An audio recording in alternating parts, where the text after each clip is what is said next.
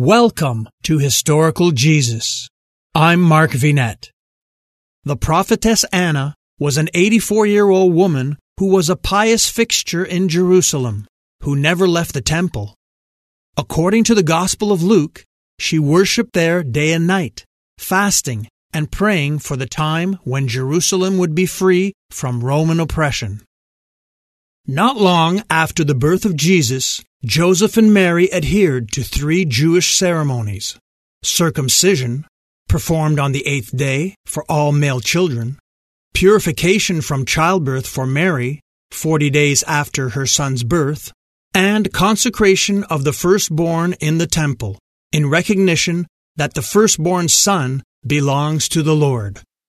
Let's scrutinize this story from the infancy narratives with various Greek Orthodox and Protestant sources whose credit details can be found, as usual, in the show notes, along with all other information, data, and links. When the ever Virgin Mary's forty days of purification were past, according to the law of Moses, she took her son Jesus to the temple in Jerusalem to dedicate him to God as her firstborn son. At the temple, the Lord's parents offered the sacrifice of a pair of doves, Luke 2, 22, 23, from which we learn that they were poor, since those who were able were required to offer a lamb. At the temple, the Lord was met by Zacharias, father of St. John the Baptist, and the aged righteous Simeon, who had awaited the salvation of God for many years. Saints Simeon and Anna are commemorated February 3rd.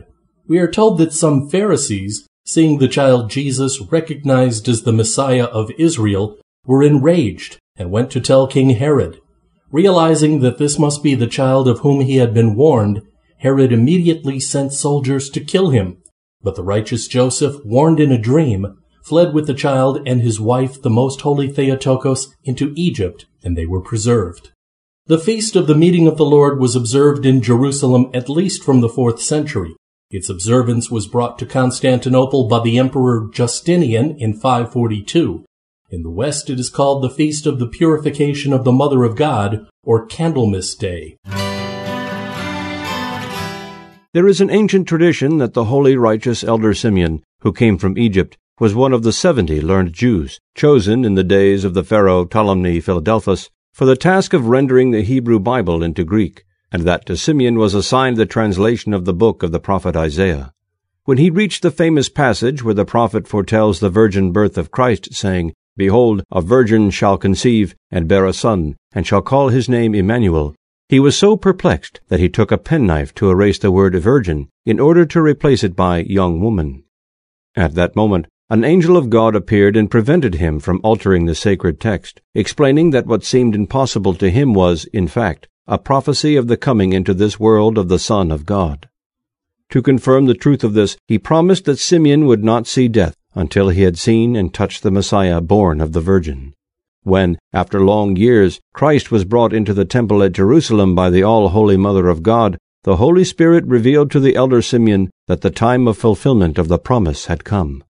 He hurried to the temple and, taking the child in his arms, he was able to say wholeheartedly to God, Lord, now lettest thou thy servant depart in peace, according to thy word. For mine eyes have seen thy salvation.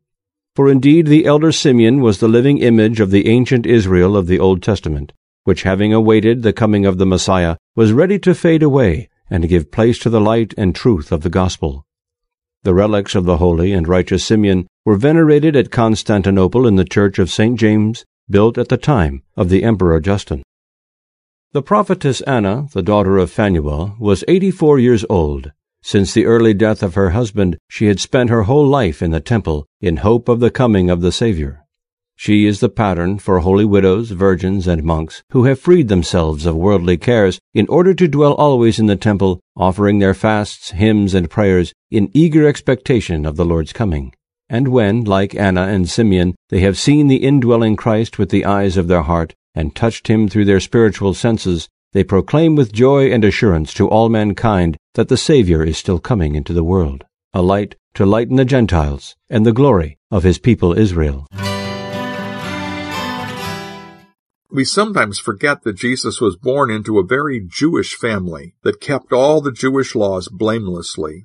In our attempt to universalize Jesus, we must not make the mistake of isolating him from his cultural context. When the time of their purification according to the law of Moses had been completed, the story moves to Anna, who just happened to be in the temple at this time. Righteous, God-fearing woman whom God has sent as witness. An 84-year-old woman, a pious fixture in the women's court of the temple.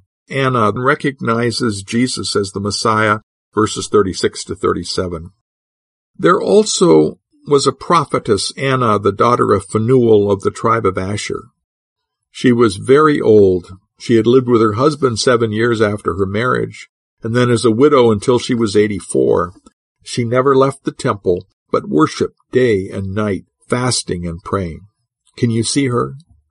An old lady, a widow for many, many years, with nothing to do but worship. And so she does. She practically lives in the women's court of the temple day and night. She is a prophetess, a female prophet. Verse 38. Coming up to them at that very moment, she gave thanks to God and spoke about the child to all who were looking forward to the redemption of Jerusalem. We don't hear the words of her prophecy, but it seems, like Simeon's, to consist of one, inspired thanksgiving, and two, speaking about the child to other believing people who were present. Both of these verbs here employ the Greek imperfect tense, indicating continued action in the past. That is, she kept on thanking God and telling people. The word translated gave thanks is anthomologeomai, which indicates to publicly express praise or thanks. Notice that she doesn't speak about Jesus to everyone, but particularly to those in the temple whom she knew also looked forward to the redemption of Jerusalem. The word redemption, Greek litrosis, seems a curious one in this context. The Greek word is often used in a commercial sense as redemption for something for a price. But here the meaning focuses on the result, experience of being liberated from an oppressive situation. Also used in Zechariah's prophecy in chapter 1 verse 68.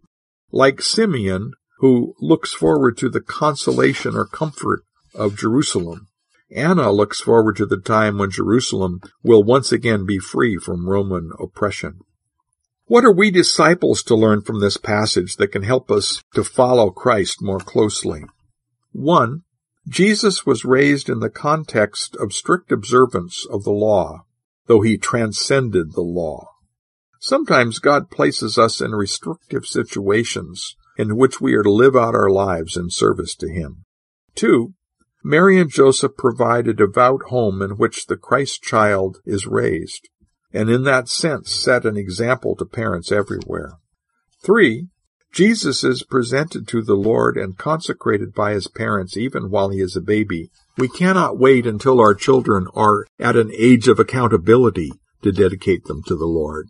Later, we pray that they will confirm the vows we have said on their behalf. 4. God has his faithful people, Simeon and Anna here, who play no great role on the stage of biblical history, but have significant bit parts. They are sensitive to God's voice and available when God calls upon them. 5. The Holy Spirit can speak to us and show us things that others cannot know or understand, as he promised Simeon that he would see the Messiah before he died. But we are unlikely to hear God's voice unless we prepare ourselves to do so by living in God's will in righteousness and devotion. 6. Devout people are full of praise, as were Simeon and Anna. Worshipping God can be a worthy full-time occupation. 7. Jesus' coming offers hope, light, and salvation to all people. When we are really convinced of that, we will not be so shy to speak about it to others. The rapid success of my Historical Jesus podcast is heartwarming. I'm Mark Vinet. Thank you for sharing your precious time with me.